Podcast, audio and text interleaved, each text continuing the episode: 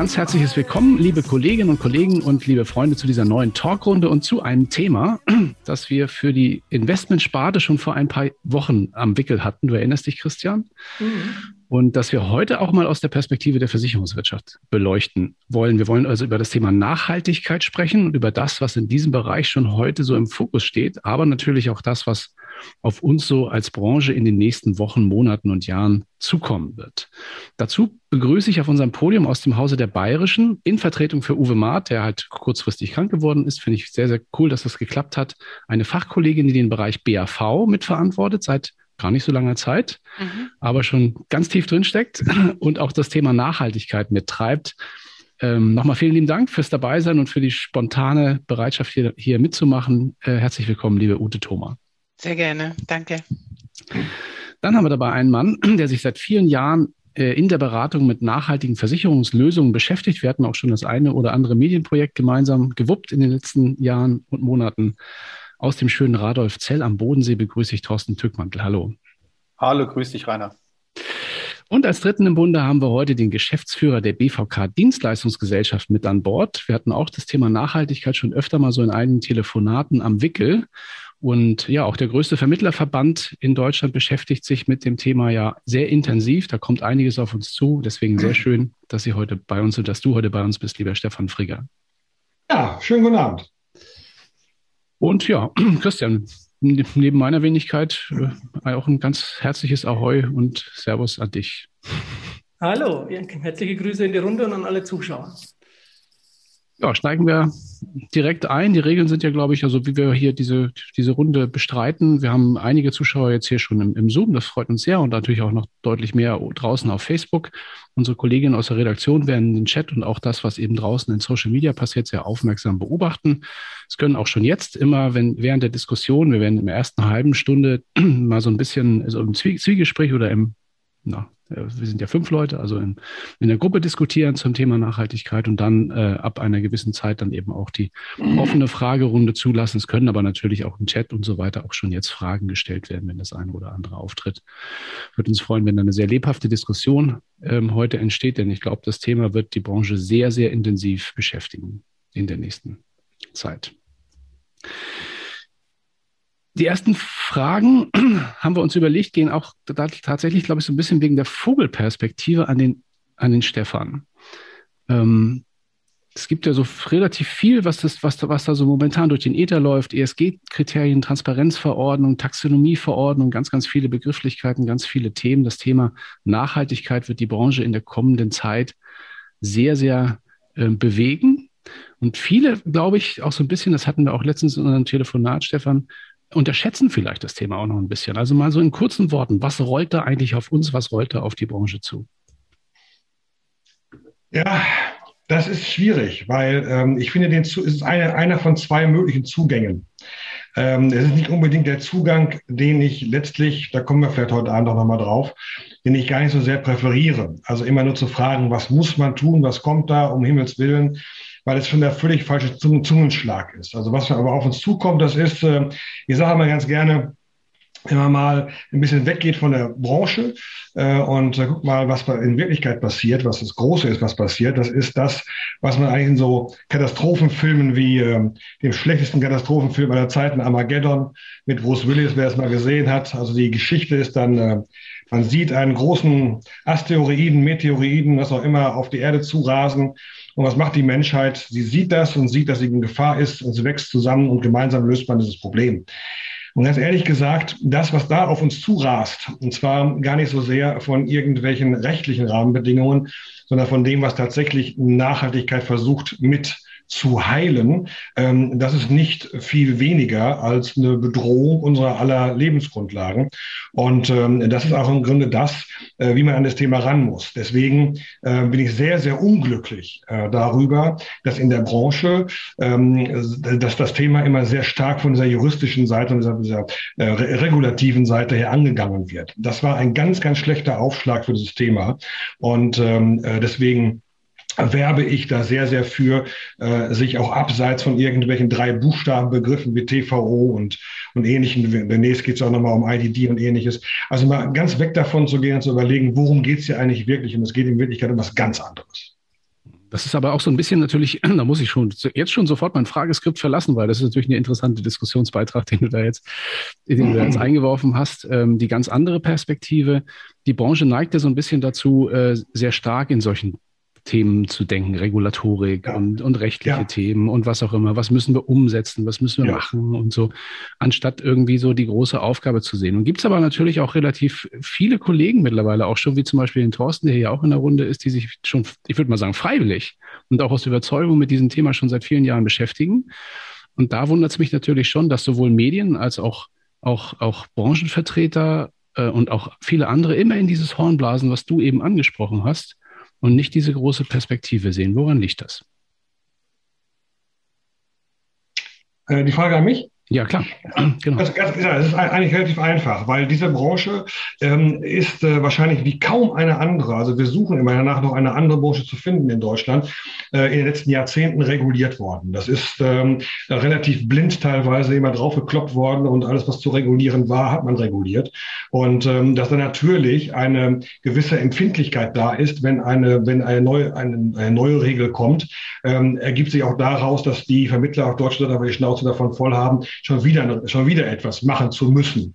Und ähm, zumal, wenn es dann auch noch so schlecht gemacht ist wie die TVO, äh, weil man ja mal sagen muss, hier ist ähm, eine Politiker oder besser eine, eine Beamtenschelte wirklich mal angesagt.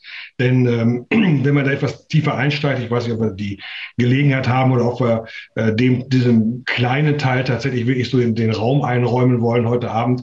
Aber das, was die TVO ist, das ist ja eigentlich im Grunde etwas, ähm, das hätte viel, viel später kommen müssen, nämlich dann, wenn man erstmal fertig ist. Was sollte das sein mit der TVO? Es geht um Transparenz, das, da ist gar nichts gegen zu sagen. Transparenz ist immer gut, das ist ganz fantastisch, prima. Aber es sollte eine Transparenz hergestellt werden äh, von der EU-Regulierung her äh, über das, äh, was an, nachhaltige, an nachhaltigen ähm, äh, fin Finanzströmen ähm, zu, zu, zu lenken ist. Und dann ist einfach die Frage eine ganz einfache für all diejenigen, die es vielleicht noch nicht so ganz verstanden haben, dass man gesagt hat, ähm, man legt mal fest, man setzt sich mal zusammen und überlegt mal gemeinsam mit 27 Staaten, was soll denn nachhaltig sein?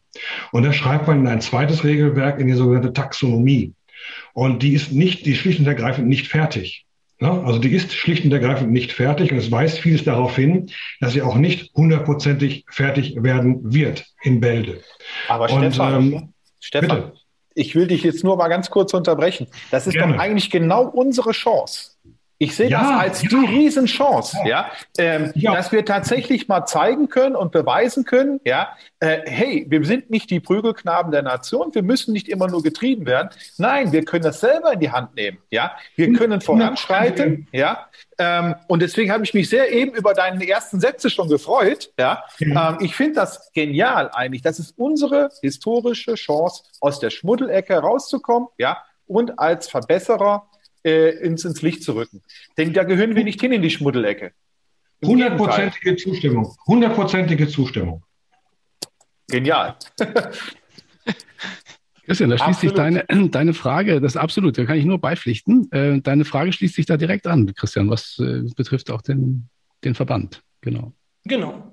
Also uns interessiert auch, was der BVK, die Dienstleistungsgesellschaft, dann alles für die Mitglieder macht. Also wie gehen Sie aktuell konkret vor? Und wie gehen Sie mit dem Thema um als Nutzen?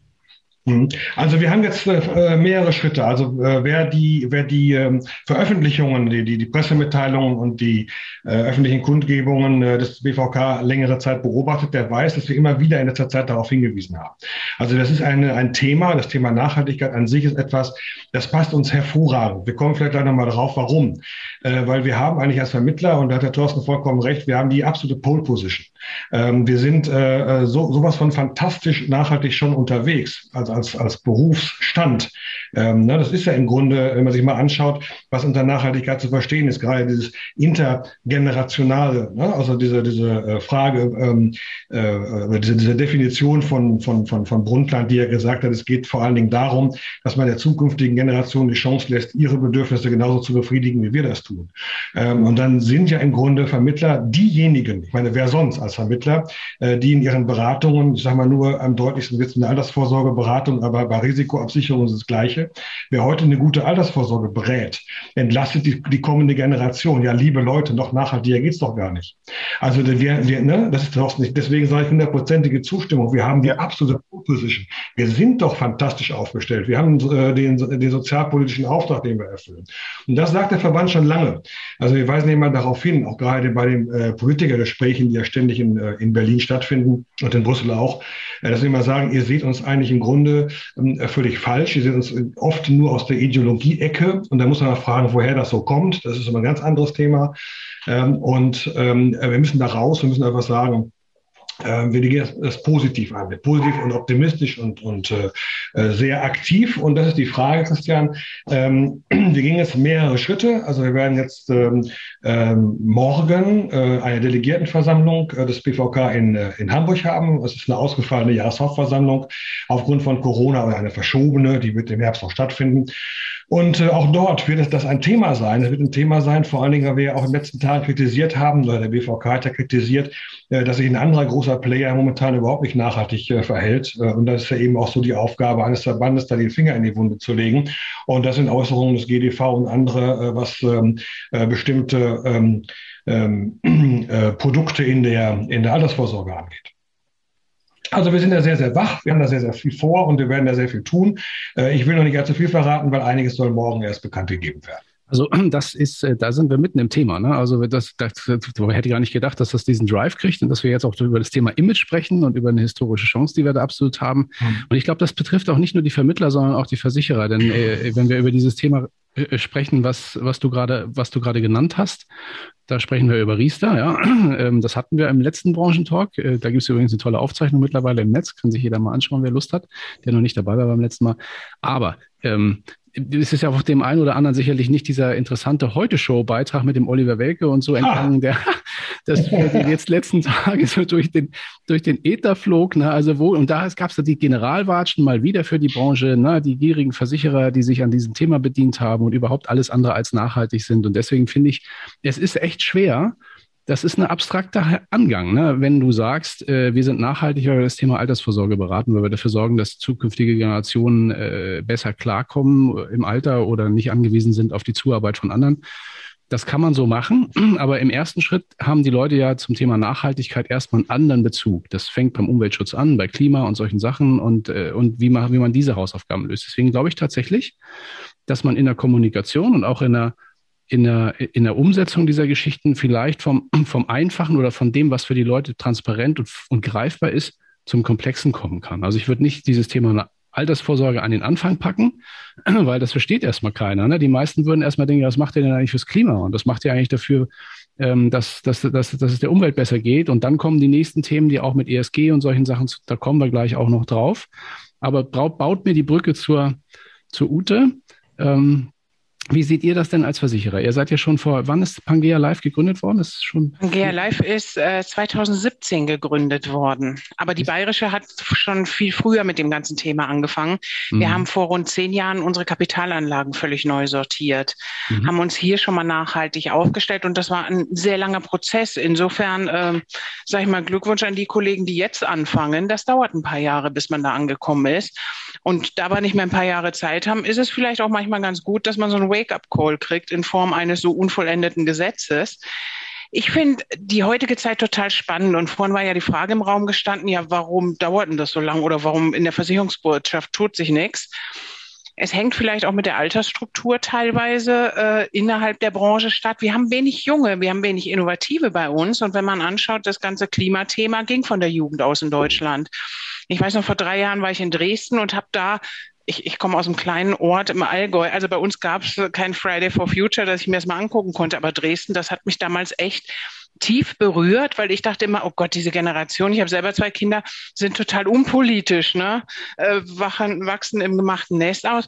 Und das hat mich unheimlich bewegt, wie politisch die denken, welche Forderungen die stellen, einfach sagen, Enkeltauglichkeit fordern wir von euch ein. Und die Bayerische war hier schon sehr lange auf dem Weg. Und ich finde diese Zeit so spannend. Insofern jetzt bei Produkten anfangen, wäre mir ehrlich gesagt ein bisschen wenig. Die Versicherung und die Bankenbranche hat dadurch, dass wir wirklich Kapitalsammler sind, haben wir so eine Entscheidungsbefugnis, was mit diesem Geld passiert, wo Anlage passieren kann, nämlich nachhaltig. Wir können bestimmen, in was die Gelder fließen. Und äh, das ist schon enorm, wenn man sich mal vorstellt, dass Banken und Kreditgeber, den Satz habe ich letzt gelesen, muss man sich auf der Zunge zergehen lassen, sind die wirklich wichtigen Aktivisten für Nachhaltigkeit. Das heißt, äh, Banken, das heißt, die Kapitalseite schiebt dieses Thema an. Und ein Thema hat mich auch bewegt. Das war äh, das GDV-Positionspapier 2021 zum Thema Nachhaltigkeit. Donnerwetter, äh, wo Versicherer sich darauf einheitlich committed haben, sie sind aktiver Teil der Lösung beim Thema Nachhaltigkeit und für den Klimawandel. Und äh, das sind schon so Themen, das sind so Gänsehauteffekte, wo ich sage, lass uns die historische Chance jetzt nicht neu machen, indem wir sagen, ja, aber unsere BAV ist nachhaltig. Und da möchte ich noch gern eine Brücke springen. Ich verantworte ja bei uns den Bereich betriebliche Altersversorgung. Für Arbeitgeber ist inzwischen das Thema Nachhaltigkeit kein Nice to have mehr, um Talente zu kriegen und, und, und. Es ist ein Must have. Drei Viertel aller Banken legen inzwischen Wert darauf bei Unternehmensfinanzierungen, dass eine Nachhaltigkeitsstrategie vorliegt. Das heißt, auch hier ist es unmittelbar wichtig, sich zu überlegen, wie baue ich mein Geschäft auf, aber auch natürlich, wie stricke ich meine Altersversorgung? Nehme ich einen, einen äh, nachhaltigen Versicherungsgeber beispielsweise dazu? Und genauso ist es für Vermittler wichtig zu sagen, Mensch, die drei präsentiere ich, ich nehme eine nachhaltige Variante rein. Und insofern, das Thema hat so viel Drive bekommen, das hat unsere Branche nicht zu verantworten, aber wir sollten es wirklich nutzen und sollten das Beste draus machen. Und es bedeutet für uns auch die Möglichkeit, einen Imagewechsel beizuführen. Ganz genau. Absolut, ja. Thorsten, du wolltest was sagen? Ja, äh, dieser Imagewechsel ist ja auch dringend erforderlich. Ja? Ähm, und die, die Nachhaltigkeit gibt uns die Chance, hier ganz neu uns aufzustellen. Und ich würde sogar noch einen ganz kleinen Schritt zurückgehen. Ich würde sagen, weg von den großen Themen erstmal, ja, und würde da so ein bisschen in Reiners Horn stoßen wollen und würde sagen, lasst uns doch alle mal im ganz Kleinen anfangen. Lasst uns mal das Thema Papier, ja, äh, Postversand angucken, ja, lasst uns mal das Thema Mobilität angucken, mit welchen Fahrzeugen fahren wir, ja. Ähm, da haben wir ganz, ganz viele Positionen, wo wir im Kleinen sehr schnell sehr viele gute Ergebnisse erzielen können. Und mal ernsthaft, wie hört sich das an, wenn wir sagen können, hey, von 100 Prozent der Vermittler fahren 98 Prozent mit dem E-Auto? Welche Branche könnte so etwas behaupten dann? Aber wir haben die Chance, wir können alle im Kleinen ganz viele kleine Schritte machen. Oder wenn ein Versicherer hingeht, ob das jetzt die bayerische ist oder jemand anders ist, äh, und sagt, hey, unser, äh, unsere Gebäude sind alle CO2-neutral. Da gibt es ganz, ganz viele Möglichkeiten, wo man ansetzen kann und wo wir uns nachhaltig positionieren können und vor allen Dingen einen ganz klaren Imagewechsel auch gegenüber der jüngeren Generation äh, herbeiführen können. Mhm. Also da, klar, da kann man viele gute Geschichten produzieren und auch viele gute ja. Geschichten erzählen. Das ist, das ist sicherlich gar keine Frage, aber nichtsdestotrotz wird es immer so ein Stück weit auch auf das Kernthema zurückgeführt werden. Ne? Also das, was die Ute eben angesprochen hat, wo investiert ihr euer Geld, wird ein wichtiges, äh, das ist schon, schon heute ein wichtiger Diskussionspunkt, der in vielen Beratungsgesprächen natürlich äh, zur Sprache kommt.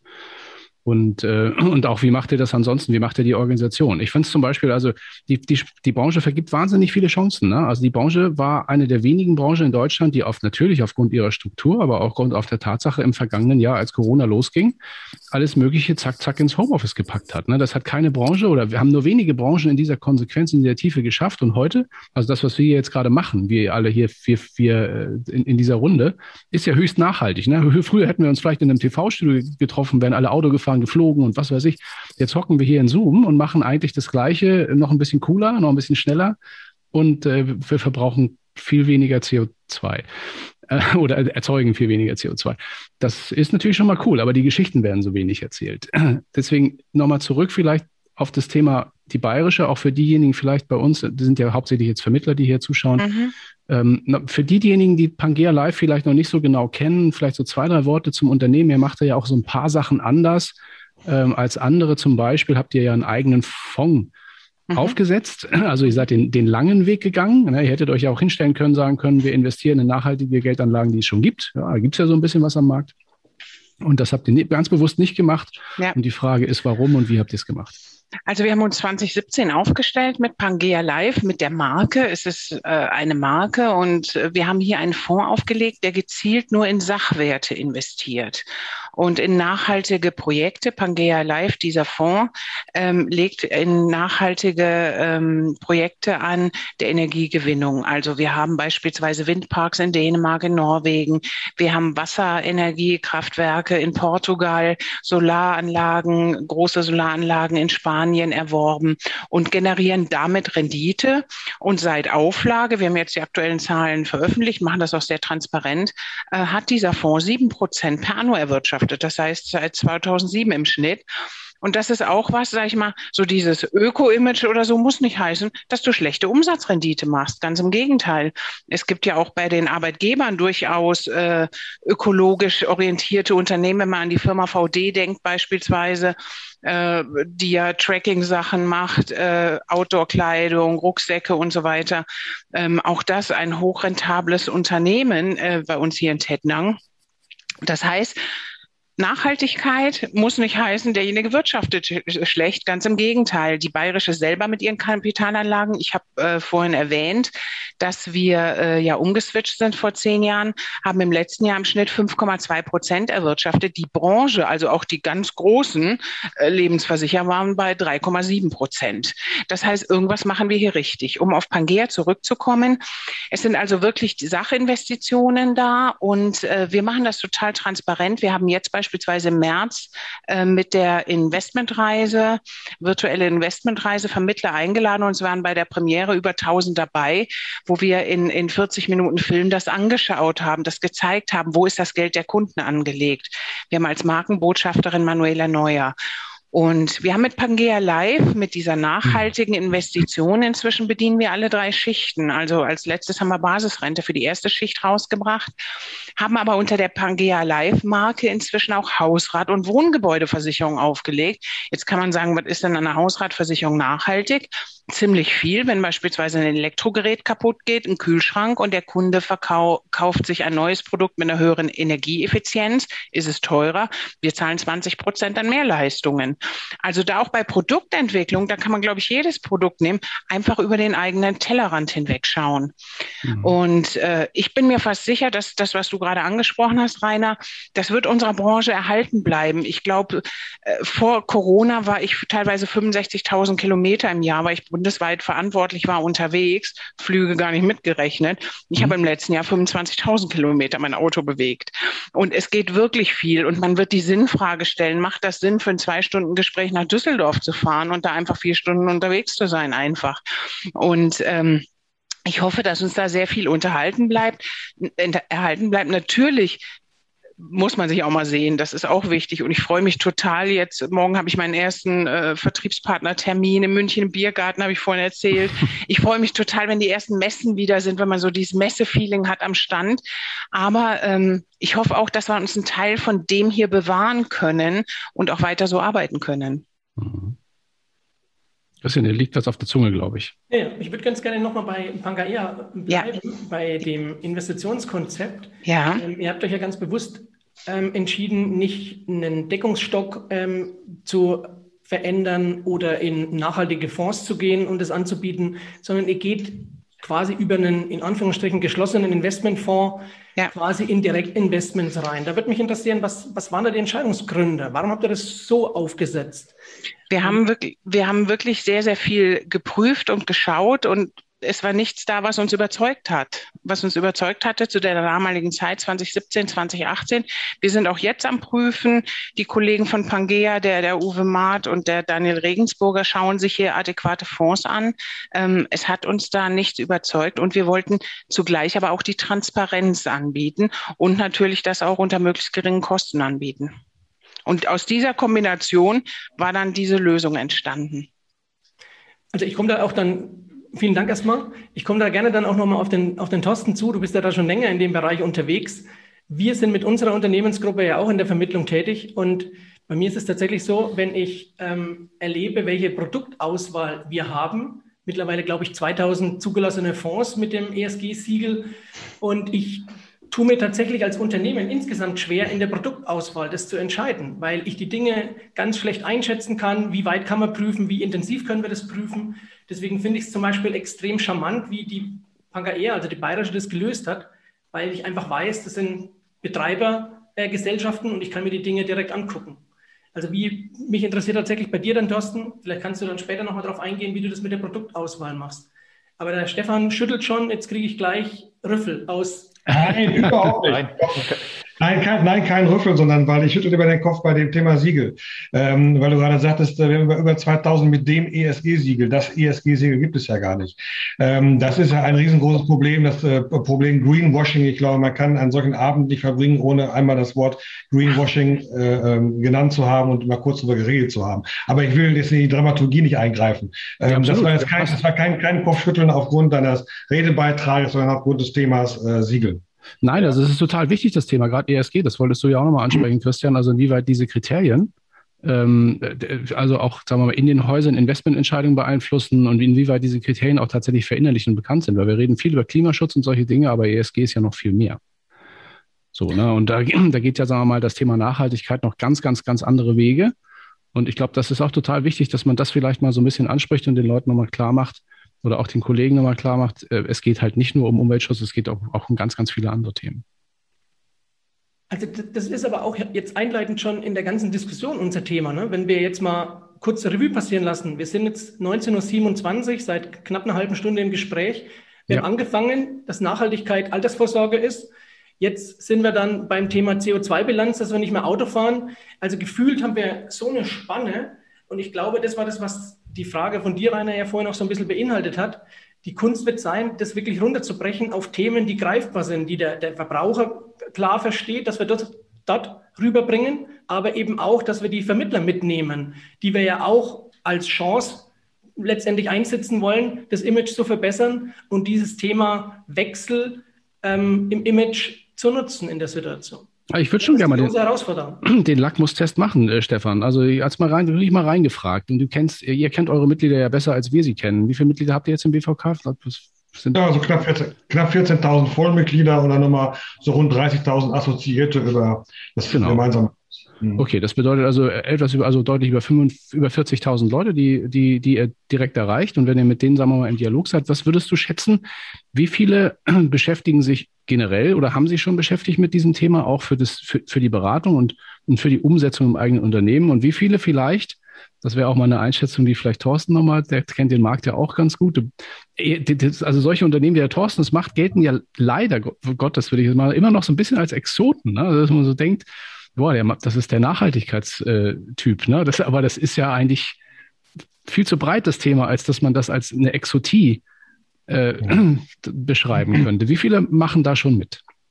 Also wir machen natürlich da äh, auch Befragungen äh, ständig äh, und differenzieren das natürlich deutlich mehr, ähm, indem wir also auch danach fragen, wie viele sind denn schon mal von Kunden auf Nachhaltigkeitsaspekte angesprochen worden und so weiter. Ich glaube, das ist auch das als eigentlich Entscheidende. Ähm, ich, meine, meine These ist, ähm, dass alle Umfragen einen, einen zu niedrigen Anteil auswerfen. Warum?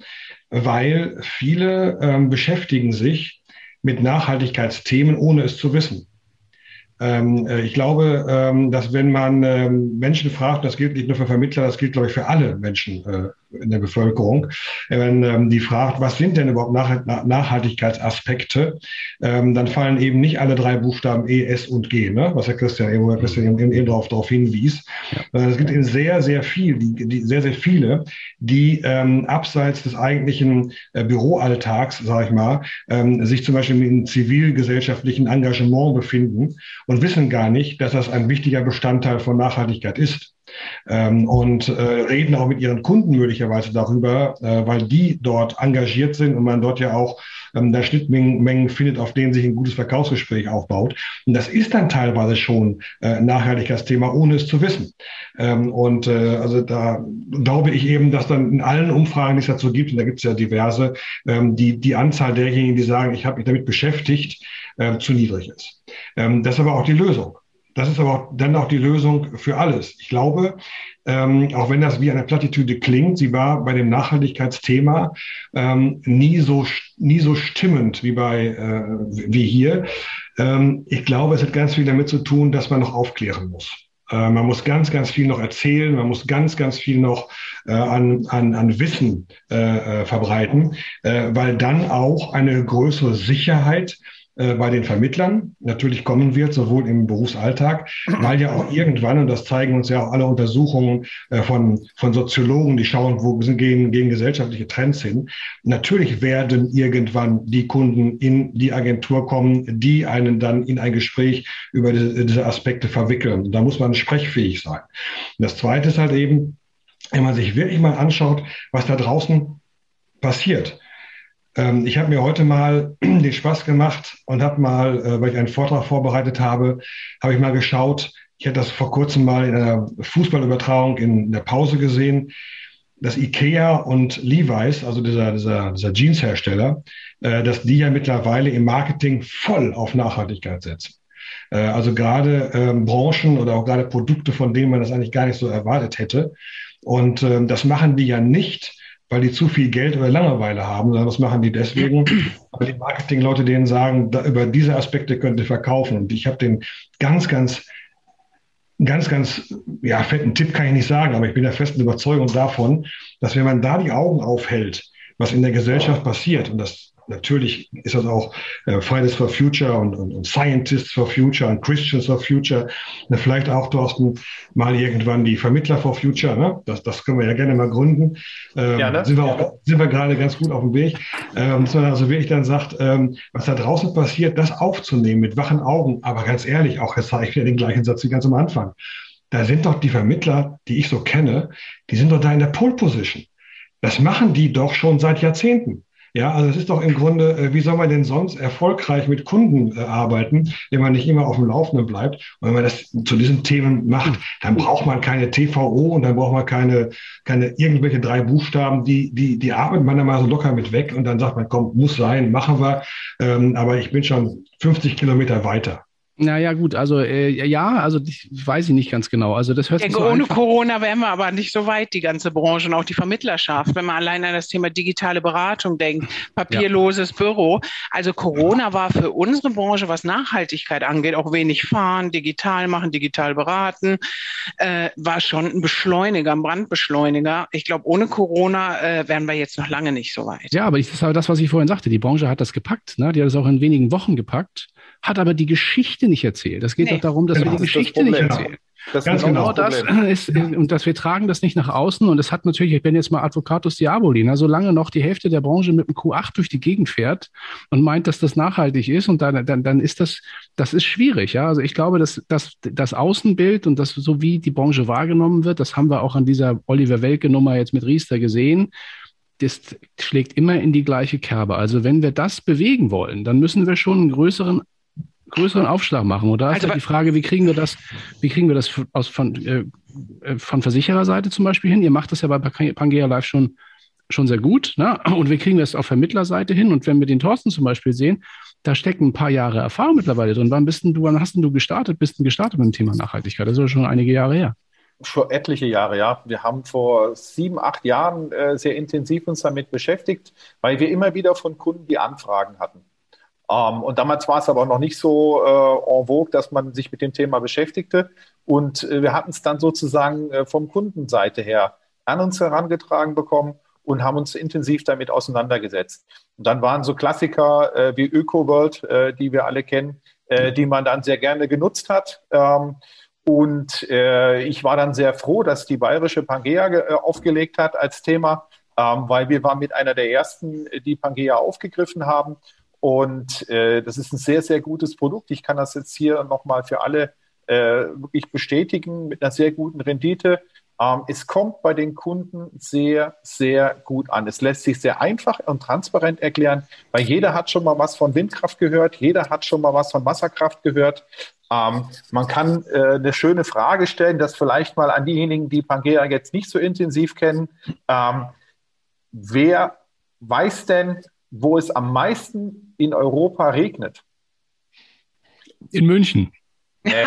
Die meisten sagen Hamburg, ja. Ähm, aber es ist in Nordportugal. Es ist in Nordportugal und dort stehen Wasserkraftwerke, ja, die mhm. äh, von der Pangea gekauft worden sind. Das ist tatsächlich so. Das hat was mit den klimatischen Gegebenheiten zu tun. Und äh, man hat dort sehr schöne äh, Geschichten, die man gemeinsam äh, besprechen kann, wo man auch mal so eine lustige Frage in den Raum stellen kann. Pangea macht Spaß zu erklären und auch den Kunden macht es Spaß. Wir haben uns zum Beispiel zur Angewohnheit gemacht, dass wir dann einfach den Quartalsnewsletter mit dem Factsheet einfach an die bestehenden Kunden rausschicken. Wir kriegen regelmäßig Rückmeldung, boah, das gibt's doch gar nicht. Wie kann das sein? Ja, ähm, das ist wirklich eine positive Erfolgsstory.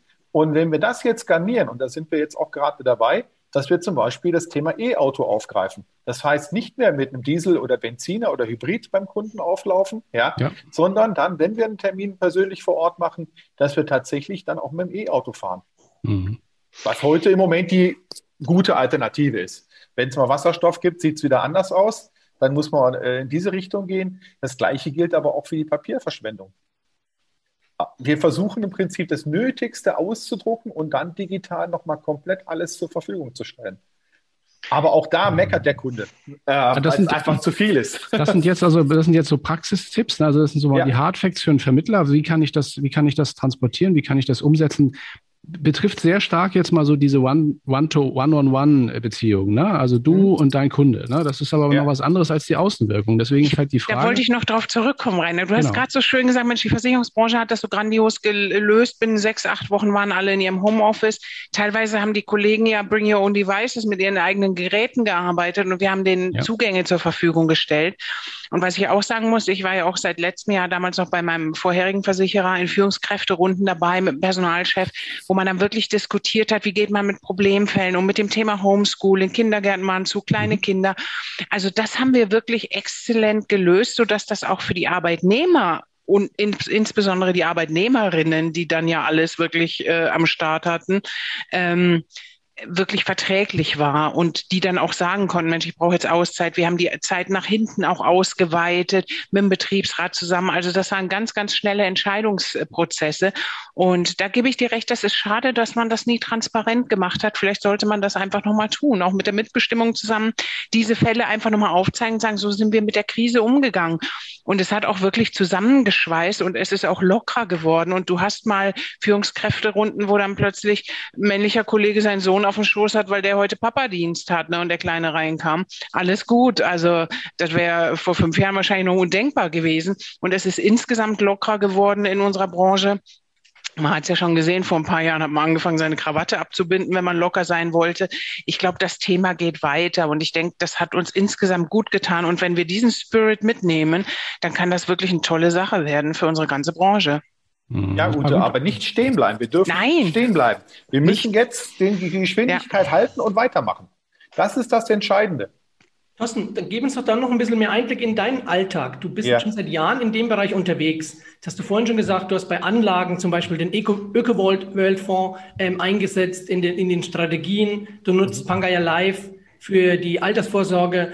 Was heißt Nachhaltigkeit in deinem Tagesumfeld? Wie geht dir, wie dir die Kundenansprache? Was ist so der, der Praxis, das Praxisthema bei dir im Unternehmen? Ähm, zunächst einmal versuchen wir es im Kleinen tatsächlich mit ganz simplen Lösungen, so wie ich versucht hatte vorhin darzustellen, ähm, für den Kunden eine nachhaltige Strategie darzustellen. Das heißt, wenig Ressourcenverschwendung, ähm, viel auch äh, äh, telefonisch oder mit, mit Videocall. Ähm, das ist das eine, aber auch das Thema, wie gesagt, Papier. Äh, ich habe immer noch im Kopf, wie vor Jahren, wie der Drucker heiß gelaufen ist, wie viel Papier hier durchgenudelt wurde. Äh, ein Wahnsinn, ein wirklicher Wahnsinn. Und ähm, wir sind jetzt ganz weit davon entfernt mittlerweile und das ist auch gut so. Und hier können jeder, bin ich ganz sicher, jeder einzelne Vermittler kann hier ansetzen und kann hier ganz schnell sehr viel Sinnvolles und Gutes tun und die Umwelt schonen. Und macht ihr sowas dann auch transparent? Also sprecht wir, ihr sowas? Wir sprechen drüber. Wir sprechen drüber im Beratungsgespräch, ja, ähm, weil es ist natürlich so, jetzt nehmen wir uns mal einen ganz normalen Neukunden, der, der äh, sagt, Mensch, ich hätte hier äh, ein Thema, ich würde das gerne mal beraten bekommen. Ähm, da ist es doch einfach so, die sind doch alle gewohnt, dass sie stapelweise Papier kriegen, Prospekte kriegen und und und. Wir haben seit Jahren kein einziges Prospekt mehr. Seit Jahren.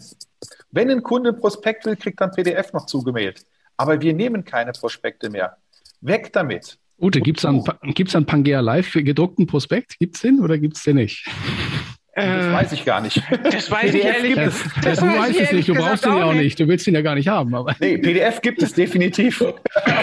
PDF gibt es. Also ganz ehrlich, ich bin jetzt seit 1.3. dabei. Ich hatte Online-Messen und wir haben nur mit PDFs gearbeitet. Ich habe auch noch nichts verschickt.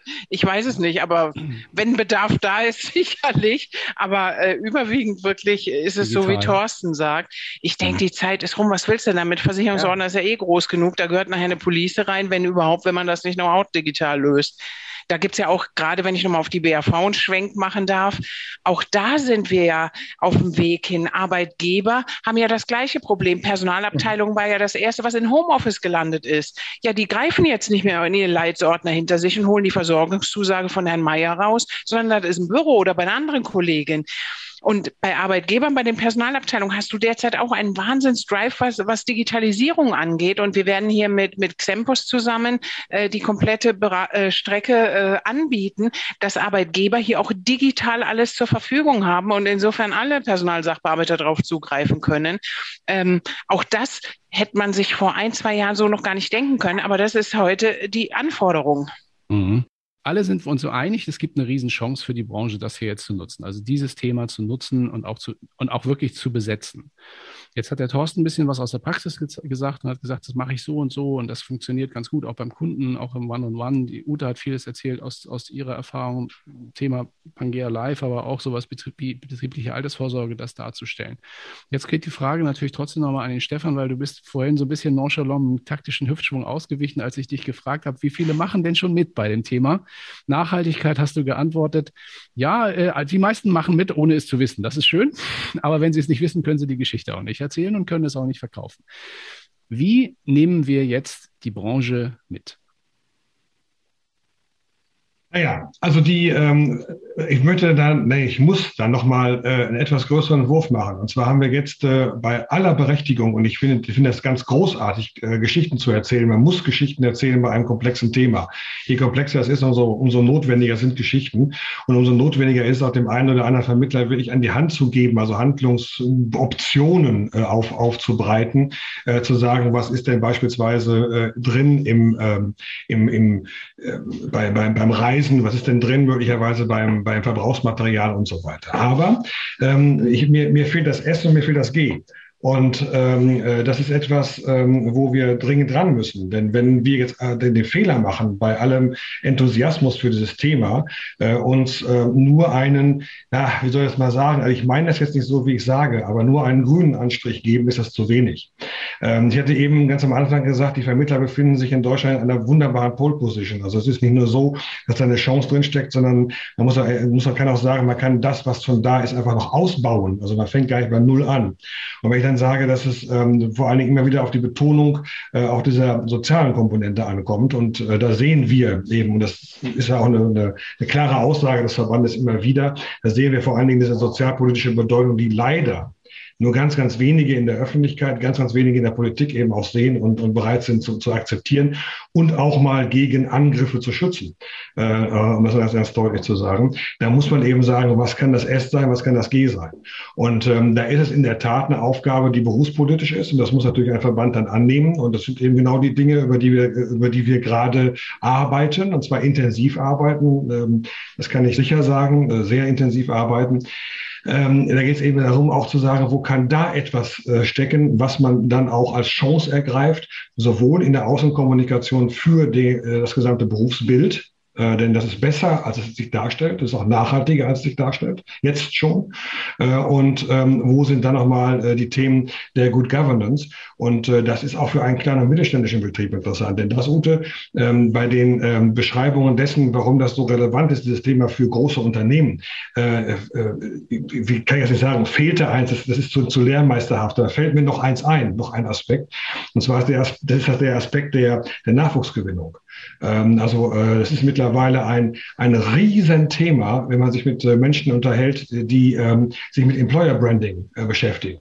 Ähm, das ist äh, quasi unmöglich heute noch, äh, Fach- und Führungskräfte zu bekommen, ohne dieses Thema im Employer Branding auch zu spielen.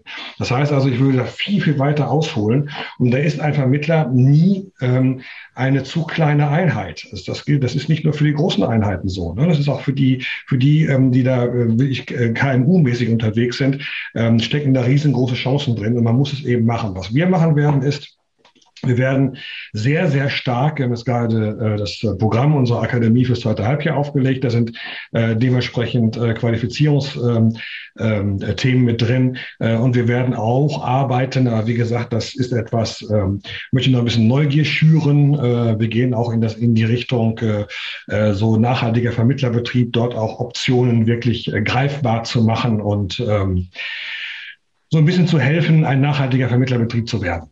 Stefan, aber das wäre doch ein super Ansatz, eine Art Zertifizierung eines Betriebes. Ein, eine, eine, eine, tolle Idee. Äh, tolle Ideen hatten wir auch schon und ich möchte da nicht vorgreifen. Aber das geht Ich sage jetzt gar nichts mehr. Wobei mir hat, mir hat, mir hat vorhin euer Arbeitstitel gut gefallen. Äh, Makler for Future oder Vermittler for Future. Also ja. auch da könnte man ja was machen und sagen, man, man, alle, die mitmachen wollen, sind eingeladen. Ne? Sehr, sehr Definitiv. gerne. Und, äh, Best, Practice, Best Practice Austausch. Ja, und es wäre ja auch schön, wenn, wenn das dann mal äh, auch mit Versicherern funktionieren würde. Ähm, ich habe immer so den Eindruck, aber der mag täuschen, möchte auch keinem was unterstellen, ich habe den Eindruck, dass das, was an Initiativen so passiert, ist bei dieser Brancheninitiative, ähm, wie heißt die Brancheninitiative Altersvorsorge? Mhm. wo sich einige äh, Versicherer zusammengefunden haben äh, und man dann nach dem Zusammenfinden eigentlich nichts mehr hörte. Äh, und und äh, da muss auch mal müssen auch mal ein paar Leute, glaube ich, äh, in den Etappen, das geht dann an dich, Ute, ähm, und an die, äh, die äh, in, in ähnlicher Position dann sehr engagiert sind, einfach mal das, das Heft auch in die Hand nehmen und sagen, so, wir sind also da auch wirklich getrieben von dem Thema und finden auch mal ähm, abseits der, der, der, der üblichen Vereinigungen auch mal eine Möglichkeit zusammenzuarbeiten. Also uns kann man da immer jederzeit gerne ansprechen. Wir, wir brennen für dieses Thema und wir werden es nach vorne treiben. Also ich glaube, die Bayerische ist hier auch immer einer, ein Versicherer, der sich hier positioniert. Also ja. wir haben auch Klarstellung genommen, A, fürs ja. Betriebsrentenstärkungsgesetz zum Thema Sozialpartnermodell haben wir uns positioniert, ja. aber auch zum Thema Riester und zum Nichthandeln von unserem Bundesfinanzminister haben wir uns klar geäußert. Da war mhm. mir ehrlich gesagt unsere Branche auch ein bisschen leise, weil mhm. die Bürger, 18 Was Millionen leise? Bürger... Der Asmussen hat sich hingestellt und hat gesagt, wir brauchen ein Digitalprodukt und keine Vermittler mehr. Also das habe ich irgendwie so wahrgenommen. Ja. 18 Millionen Bürger ver verlassen sich darauf, haben dieses Instrument gewählt, weil man gesagt hat, Rentenniveau geht runter, das ist euer Ersatz und jetzt lässt man es gegen die Wand fahren. Also das ist schon, äh, habe ich so noch nicht erlebt. Äh, spannend, würde ich sagen, positiv ausgedrückt. Also da wir Mitveranstalter sind bei dem heutigen Talk, will ich an der Stelle einfach nur mal kurz reingrätschen. Es ist nämlich ganz spannend. Ich will nur noch mal darauf hinweisen, der Titel von unserem Verein heißt Zukunft für Finanzberatung. Da steht das Wort Future in deutscher Sprache genau mit drin. Wir sprechen von Finanzberater. Wir haben heute einen Vertreter von, von dem, dem größten Verband. Wir haben Vermittler da, wir haben einen Versicherer da. Wir haben dieses Format vor einem Jahr eingesetzt, genau aus solchen Gründen, dass wir genau über solche Dinge sprechen, dass wir quasi die Leute mitnehmen bei Informationen. Deswegen freut mich, wenn wir da die Bestätigung finden, dass solche Themen für uns tatsächlich die richtigen sind und dass wir das halt aber auch wirklich bespielen müssen und nach außen geben müssen. Weil das ist so die, die, die große Komponente. Wir können natürlich Vermittler beziehungsweise äh, Vertriebe zertifizieren, aber am Ende, glaube ich, ist es ganz wichtig, dass wir mehr schaffen als dieses Greenwashing, was wir vorhin schon hatten. Weil das ist die große Kunst. Ja? Dass ja, wir den Leuten wirklich an der Stelle das vermitteln, was bedeutet Nachhaltigkeit. Denn ich kann nur, Thorsten, da spreche ich dich mal an, was du für Erfahrungen ja. im Kundenkreis hast.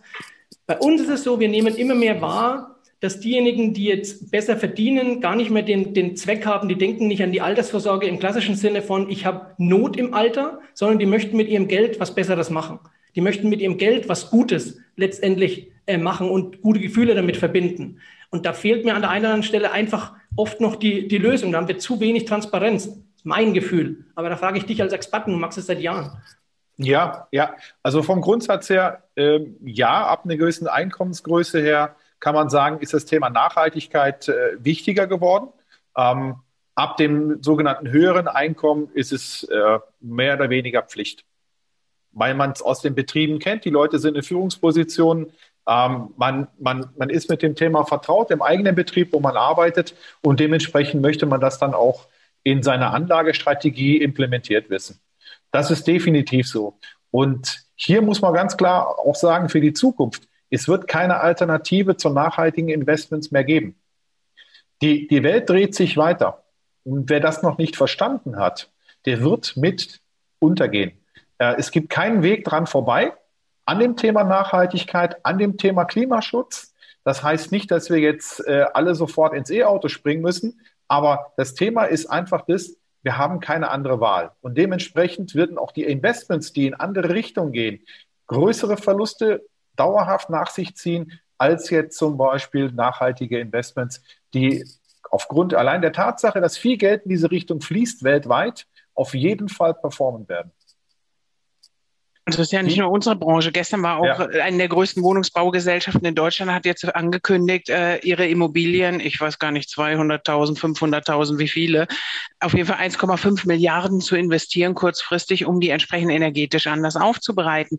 Und haben aber auch gleichzeitig überlegt, und das fand ich dann auch so spannend, das hätte man wahrscheinlich vor zwei, drei Jahren sich gar nicht überlegt oder nicht geschrieben, ähm, wie sie das sozialverträglich für die Mieter machen, dass sie eben aus dem Rückfluss, aus dem Cashback, das entsprechend die Mietsteigerung Preissteigerungen absenken, wo ich auch sage, es, es nimmt inzwischen um sich. Also es gibt kaum eine Branche, wo das kein Thema ist.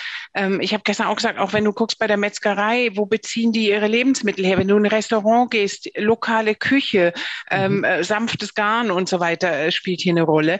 Das heißt, es ist wirklich ein Thema und ich würde auch davon weggehen, es ist kein Trendthema mehr und es wird uns hoffentlich bleiben. Also es wird auch nicht in fünf Jahren dann gut sein. Nein, das wird es auch nicht sein. Es geht kein Weg dran vorbei. Es geht ja. kein Weg dran vorbei. Es wird bleiben und es wird uns alle in diese Richtung bringen.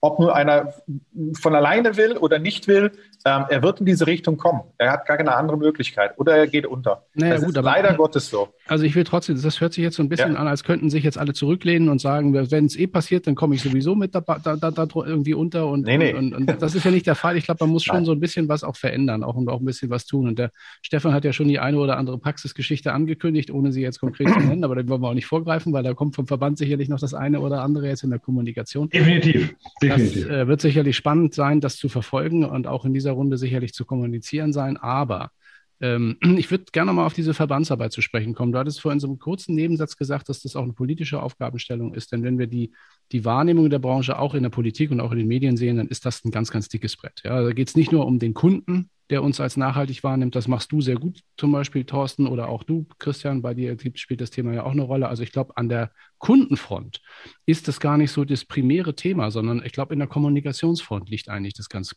starke primäre Thema. Und da wäre es doch total wünschenswert, und da würde mich mal interessieren, gibt es da eigentlich verbandsübergreifend äh, Kooperationen? Also macht ihr was zusammen mit dem GDV? Die, der, der, GDV hat ja da eine, eine, harte Parole, das hattest du, Ute, vorhin gesagt, äh, in, in den Raum geworfen, hat gesagt, bis dann und dann müssen alle Versicherer nachhaltig sein. Ich glaube 25 oder was war das? Oder 24, 25, glaube ich. Ne? Und da wäre halt die Frage, Mensch, warum tritt die Branche da nicht geschlossen auf und geht äh, auf die Politik zu und, und, und macht denen mal transparent, äh, was da alles schon, was da alles schon, äh, schon passiert? Denn ansonsten würden ja, wäre ja so ein Eindruck von der Branche nicht, nicht mehr zu rechtfertigen. Also es ist, es ist, definitiv eine berufspolitische Aufgabe, weil ähm, da steht ja auch in der Satzung des Verbandes drin, äh, dass es darum geht, äh, diese Aspekte ähm, äh, auch berufspolitisch äh, zu verstehen und, und, und zu entwickeln. Ähm, was so eine, so eine gemeinsame Aktion oder so ein gemeinsames Vorgehen in der Branche angeht, da bitte ich ähm, darum, denjenigen äh, dazu zu interviewen und der wird dazu wie immer sehr, sehr deutliche Worte finden, ähm, der die äh, Kommunikation dort mit dem GDV regelmäßig, weil es dort gemeinsame äh, Gesprächskreise gibt, die, die jedes Jahr stattfinden, ähm, äh, führt, ähm, den anzusprechen. Und das ist der Präsident äh, Michael Heinz und der wird das sehr, sehr deutlich äh, zu verstehen geben. Das steht mir nicht zu. Äh, aber ich wüsste, was er sagen würde. Und deswegen sage ich, es wäre sehr interessant, ihn zu fragen. Dann ähm, was, die, was, die, was die Einschätzung von, von, von ähm, Schnittmengen äh, angeht. Ne? Also ähm, ich sage dazu nur eins, also wenn, wenn ja von, vom GDV geredet wird, fällt mir immer das wenige ein, was ich in Mathematik verstanden habe. Und das war der kleinste gemeinsame Nenner Nenner. Äh, und das meine ich jetzt aber intern. Ja, also es ist, natürlich klar. Also wenn da sich die Versicherungswirtschaft trifft, äh, die finden meistens nur den kleinsten gemeinsamen Nenner, weil da treffen sie ja auch nicht nur Freunde. Also das ist ja klar. Ist ja logisch. Das ist ja keine, ist ja keine Beschreibung eines, eines sensationellen, äh, einer sensationellen Erkenntnis, sondern es ist immer dann da, wenn, wenn sehr, sehr viele, die eigentlich im Wettbewerb zueinander stehen, äh, gemeinsam etwas tun sollen. Also das, ich weiß nicht, ob das, ob das Interesse da so groß ist, da etwas zu tun. Ähm, aber ich möchte noch, noch einen anderen Punkt äh, dort ganz deutlich auch sagen. Äh, es wird, es wird, äh, glaube ich, jetzt gerade, wenn es darum geht, dass die Frage in den Agenturen deutlicher kommen wird, ähm, von den Kunden aus, weil der Druck, der wird ja da sein. Da sind wir uns ja alle einig. Ja. Ähm, das, ist eine, das ist keine Modeerscheinung, das ist keine Sau, die durch, durchs, durchs Dorf getrieben wird, sondern ähm, äh, jeder, der sich damit beschäftigt, dem, dem rate ich mal, um mal da auch vom parteipolitischen Lagerdenken wegzukommen, einmal zu lesen, ähm, was es gibt. Das kann ja jeder downloaden bei der Bundesregierung. Es gibt dort ja eine Nachhaltigkeitsstrategie, die seit Jahren veröffentlicht wird, die seit Jahren ähm, äh, ganz, ganz, ganz klare äh, Vorgaben gibt, was passiert. Und wenn ich dann da zum Beispiel lesen, um eins, Nummer eins zu zitieren von der scheidenden Regierung, ich glaube, bei allen Farbenspielen wird es in der nächsten Regierung nicht weniger äh, scharf sein. Aber wenn ja zum Beispiel gesagt wird, äh, wir streben an, dass es bei allen öffentlichen Ausschreibungen ähm, ein, ein wesentlicher Vergabefaktor ist, äh, welche Nachhaltigkeitsstrategie derjenige hat, äh, der sich für diese Aufgabe bewirbt ja, dann äh, kommt der natürlich im Gewerbekundenbereich dann auch zu seinem Vermittler und sagt, äh, ach du Scheiße, jetzt äh, haben die mir mal so richtig mal hier, die mich mal richtig gefilmt. Äh, jetzt muss ich ja auch noch da so eine Nachhaltigkeitsstrategie äh, nachweisen, ich weiß gar nicht, wie das geht. Und was für ein großartiger Vermittler wäre das, der dann sagen könnte, pass auf, das erkläre ich dir. Er braucht ähm, auch das ne? Know-how dafür. Ganz genau, ne? das ist das genau, darauf will ich hinaus, darauf will ich hinaus.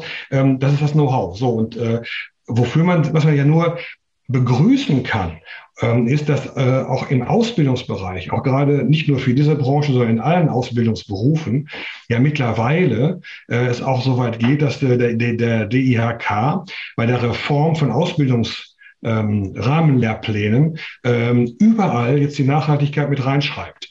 Und zwar nicht äh, im Sinne von, ähm, was ist jetzt grün und was ist nicht grün, sondern tatsächlich wirklich dieses, dieses, äh, diese, diese, diesen Dreiklang äh, von, von, von Ökologie, Ökonomie und Sozialen äh, tatsächlich dort äh, den jungen Menschen ganz, ganz klar mitgibt. Und äh, ich glaube, dass das ganz schnell so einen Multiplikatoreffekt haben wird. Und unsere Aufgabe und unsere, damit meine ich nicht nur den Verband, sondern alle, also alle, die Kontakte haben in der Branche, ist es, ähm, weil wir die den Fluch der Wissenden haben, äh, das auch weiterzugeben und dafür geradezu missionarisch zu werben, dass sich jeder da ähm, gut umtut bei, bei, bei, beim Thema.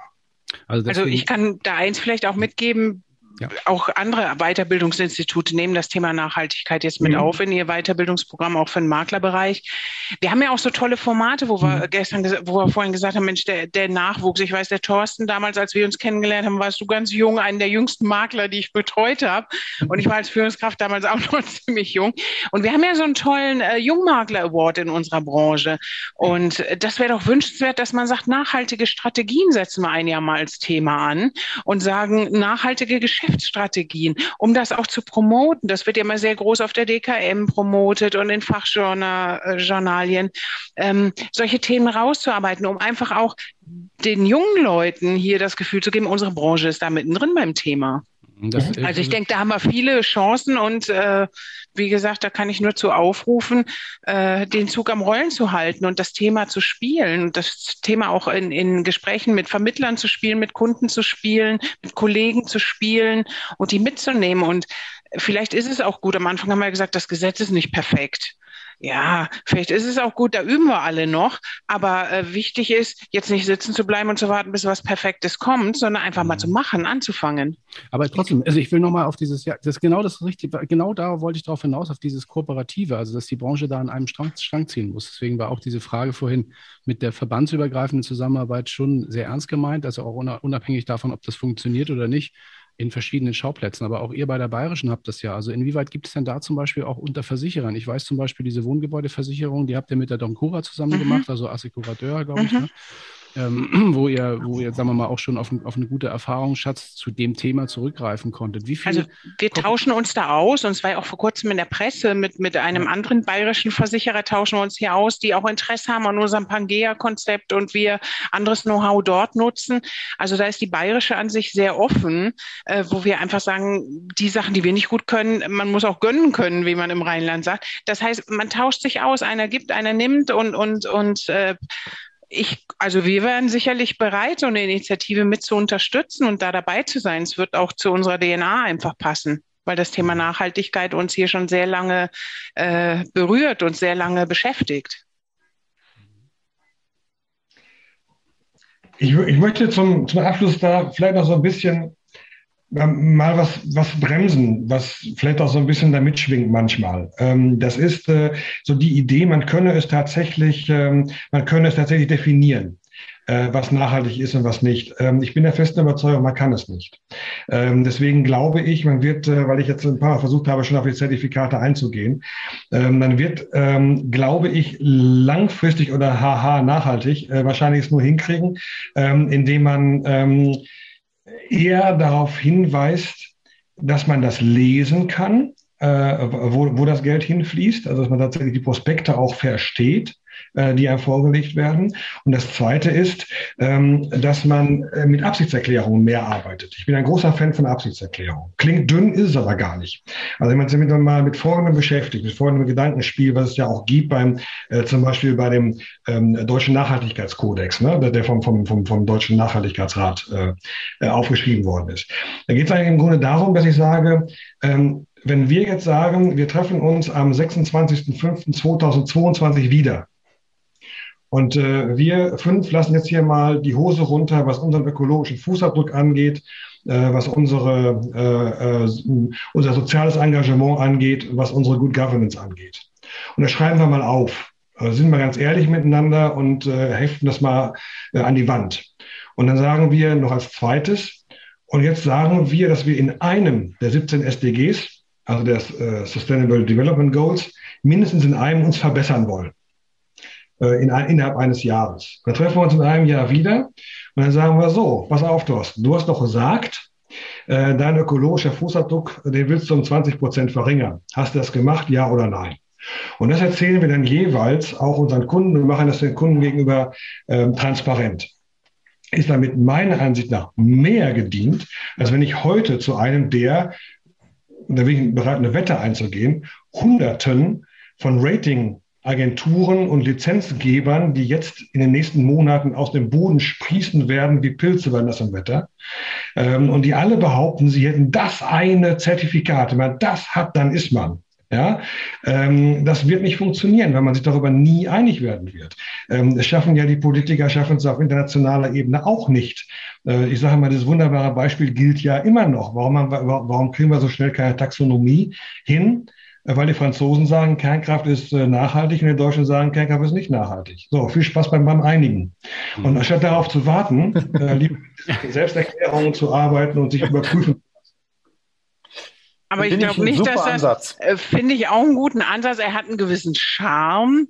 Ähm, wenn ich da aber so dreimal mit der Schleife drum äh, nachdenke, muss ich wirklich sagen, äh, Stefan, weiß ich nicht, ob das ausreichend ist oder ob das nicht auch wieder nice to have ist, wenn dann Ute Thoma hier in einem Jahr berichtet, was weiß ich, ich habe meinen Papierverbrauch um 50 Prozent eingeschränkt oder ich habe es wieder geschafft, äh, die Hälfte der Kilometer zu fahren. Das bringt ja nee, letztendlich glaub... für das große Thema, für das Weltklima nichts, wenn wir fünf das machen. Ich glaube, nee. da müssen wir größer denken und da wäre ein Jahr unserer Zeit als Weltbevölkerung wirklich vertan, wenn wir uns auf so einen Deal einlassen. Insofern würde ich sagen, ich hätte im ersten Moment ja gesagt, aber im Nachhinein muss ich sagen, das reicht mir nicht, Stefan. Also aber ich glaub, Stefan, Ute, ich würde sagen, lass uns doch von zwei Seiten kommen. Ich finde, die beide Ansätze sind genau richtig. Lass uns doch von zwei Seiten kommen.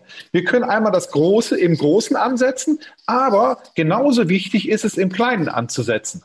Ich denke, von beiden Richtungen kommen sind wir wesentlich schneller, als nur von einer Richtung kommt. Und das bitte als Vorreiter für die gesamte deutsche Industrie. Was, was wäre das Beste.